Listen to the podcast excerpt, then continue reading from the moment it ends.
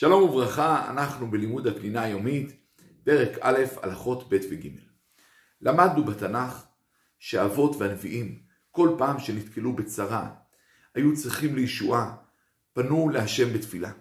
אברהם אבינו פנה בתפילה על סדום כדי שלא תחרב. יצחק ורבקה פנו לתפילה להשם כאשר היו זקוקים לפרי בטן. יעקב אבינו, כאשר עמד להיפגש עם עשיו, ושמע על המחנה הגדול של ארבע מאות איש שעימו, התפלל להשם שיצילו מיד אחיו, מיד עשיו. משה רבנו זעק בתפילה להשם שימחה לעם ישראל על חטא העגל. וכן מתי שאחותו מרים נצטרה, התפלל את התפילה המופלאה, אל נא רפנה לה. אהרון בעת המגפה לקח את הקטורת והתפלל להשם שתעצר המגפה. יהושע בן נון, אחרי מפלת ישראל בעי, התפלל, ואחר כך באמת השם הושיע אותם. שמואל, מתי שעלו הפלישתים להילחם בישראל, התפלל שהשם יושיע אותם מיד פלישתים. דוד המלך, כולו היה מלא מלא בתפילות, ואני תפילה, ועד כדי כך שתפילותיו נכתבו כספר שלם, ספר תהילים, שממנו חלק גדול מאוד מתפילתנו. שלמה המלך, אחרי סיום בניין בית המקדש, התפלל שהקדוש ברוך הוא יענה לתפילות ישראל דרך הבית הזה, דרך ירושלים, דרך המקדש.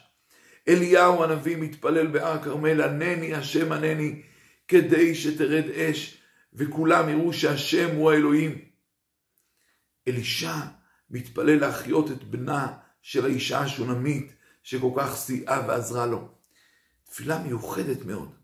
שזכורה לכל ישראל היא תפילת חנה, שהתפללה בבית המקדש, שרק שפתיה נאות וקולה לא נשמע, היא זאת שחידשה את שם השם צבאות, וזכתה שיוולד בנה המופלא שמואל, ששקול כנגד משה ואהרון, שהם גילו את דבר השם בעולם, והוא גילה אותו באופן ממשי בארץ ישראל, על ידי הקמת מלכות, מלכות דוד, אחרי מלכות שאול, מלכות בית דוד, ומתוך זה התגלגל גם בניין בית המקדש, והרבה הלכות נלמדו מתפילתה של חנה.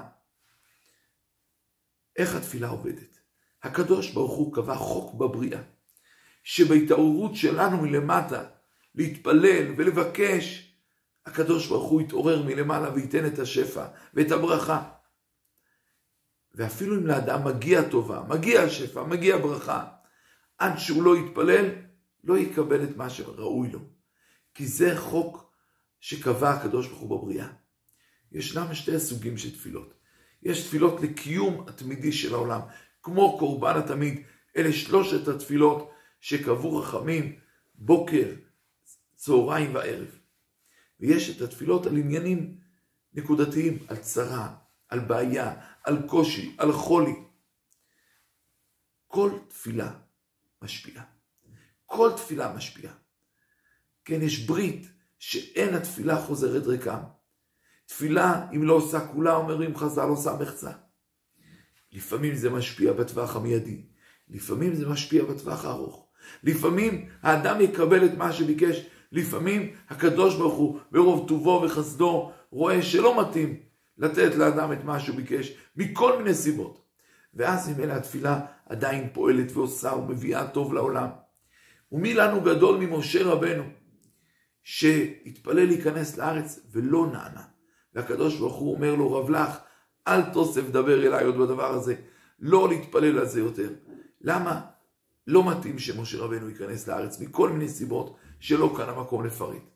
כלומר, גם צדיקים גדולים ועליונים לא תמיד נענה תפילתם, כי הקדוש ברוך הוא יודע את החשבון הגדול, את הטובה השלמה, וממילא הוא מביא טובה וברכה אמיתית, ולאו דווקא מה שהאדם מבקש. ולכן ממילא האדם צריך להתאמץ מאוד בתפילה, אבל הקדוש ברוך הוא לא חייב לתת לאדם בדיוק את מה שהוא מבקש, כי לפעמים זה לא נכון. ונסיים בשאלה איך התפילה פועלת. מדוע כאשר אדם מתפלל, הוא מקבל ברכה. שלום, שלום. thank you